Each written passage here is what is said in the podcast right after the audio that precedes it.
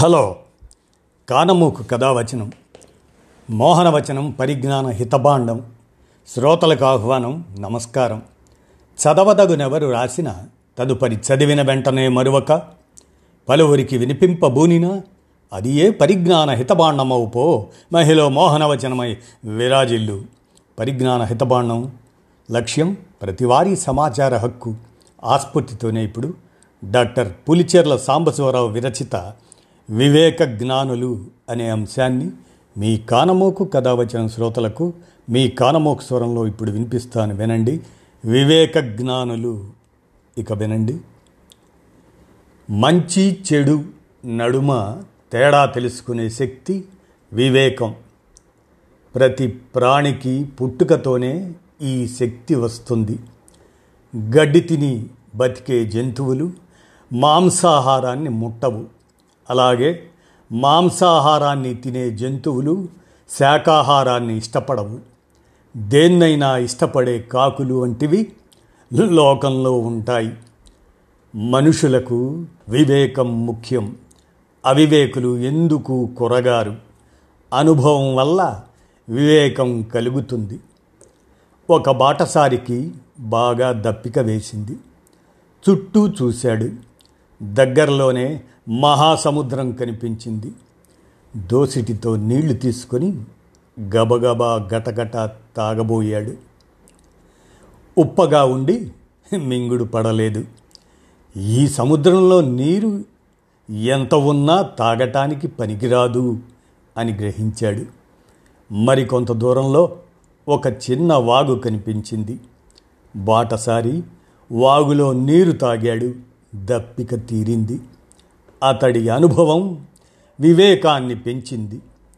సముద్రంలో నీరు తాగడానికి పనికిరానట్లే కొందరి సంపదను చూసి ఆశపడటం దండగా అని గ్రహించాడు.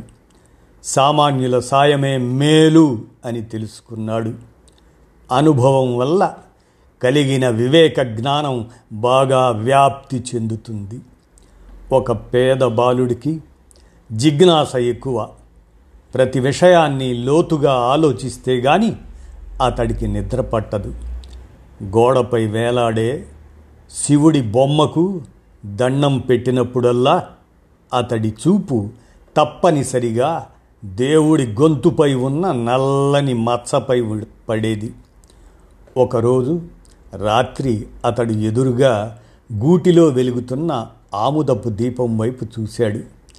దాని వత్తి నల్లగా కావడం లేదు. నూనె కూడా నల్లగా మారడం లేదు. కానీ దీపం చుట్టూ మాత్రం నల్లటి మసి పడుతుంది. వివేకి అయినా అతడికి ఇలా అనిపించింది. ఈ దీపం తాను కాలిపోతూ లోకానికి వెలుగునిస్తుంది. ఈ క్రమంలో వెలువడిన నల్లటి పొగను మాత్రం తన కిందే పెట్టుకుంది. కనుక దీపం ప్రకృతి స్వరూపమే అని బాలుడు దీపానికి నమస్కరించాడు. కొడుకులు పుట్టలేదని కొందరు ఏడుస్తూ ఉంటారు. వాళ్ళు నిస్సందేహంగా అవివేకులు. కౌరవేంద్రుడైన ధృతరాష్ట్రుడికి నూరుగురు సంతానం. అయితే ధృతరాష్ట్రుడు చనిపోయినప్పుడు ఆయనకు కర్మకాండలు చేయడానికి ఒక్కరూ మిగిలి లేరు. అసలు సంతానమే లేని సుఖమహర్షికి ఏ నష్టమూ కలగలేదు అని దుర్జటి మహాకవి శ్రీకాళహస్తి మహాత్మ్యంలో స్పష్టం చేశాడు. ఒక వస్తువు విలువ తెలుసుకోవాలంటే ముందుగా దాని గురించి పరిజ్ఞానం అవసరం.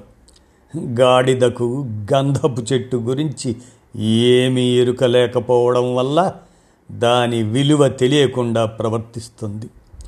ఒక వస్తువును ఉపయోగించే నేర్పు గల వారికి మాత్రమే దాని విలువ తెలుస్తుంది. ఒకసారి కాశ్మీర్ రాజు అతని వద్దకు అత్తరు వ్యాపారి ఒక దర్శనార్థం వెళ్ళాడు. తన సంచిలోని మంచి మంచి అత్తరు సీసాలను ఏరి తీసి రాజుగారి ముందు పెట్టాడు. ఒకదాని మూత తీసి రాజుగారి చేతికి అందించాడు. సభాస్థలి అంతటా గుప్పుమని సువాసనలు నిండాయి. రాజుగారు దాన్ని తన చేతిలో పోసుకొని కొంచెం రుచి చూశాడు. ఛీఛీ, ఎంత చేదుగా ఉందేమిటి అని సీసాను విసిరి పారేశాడు.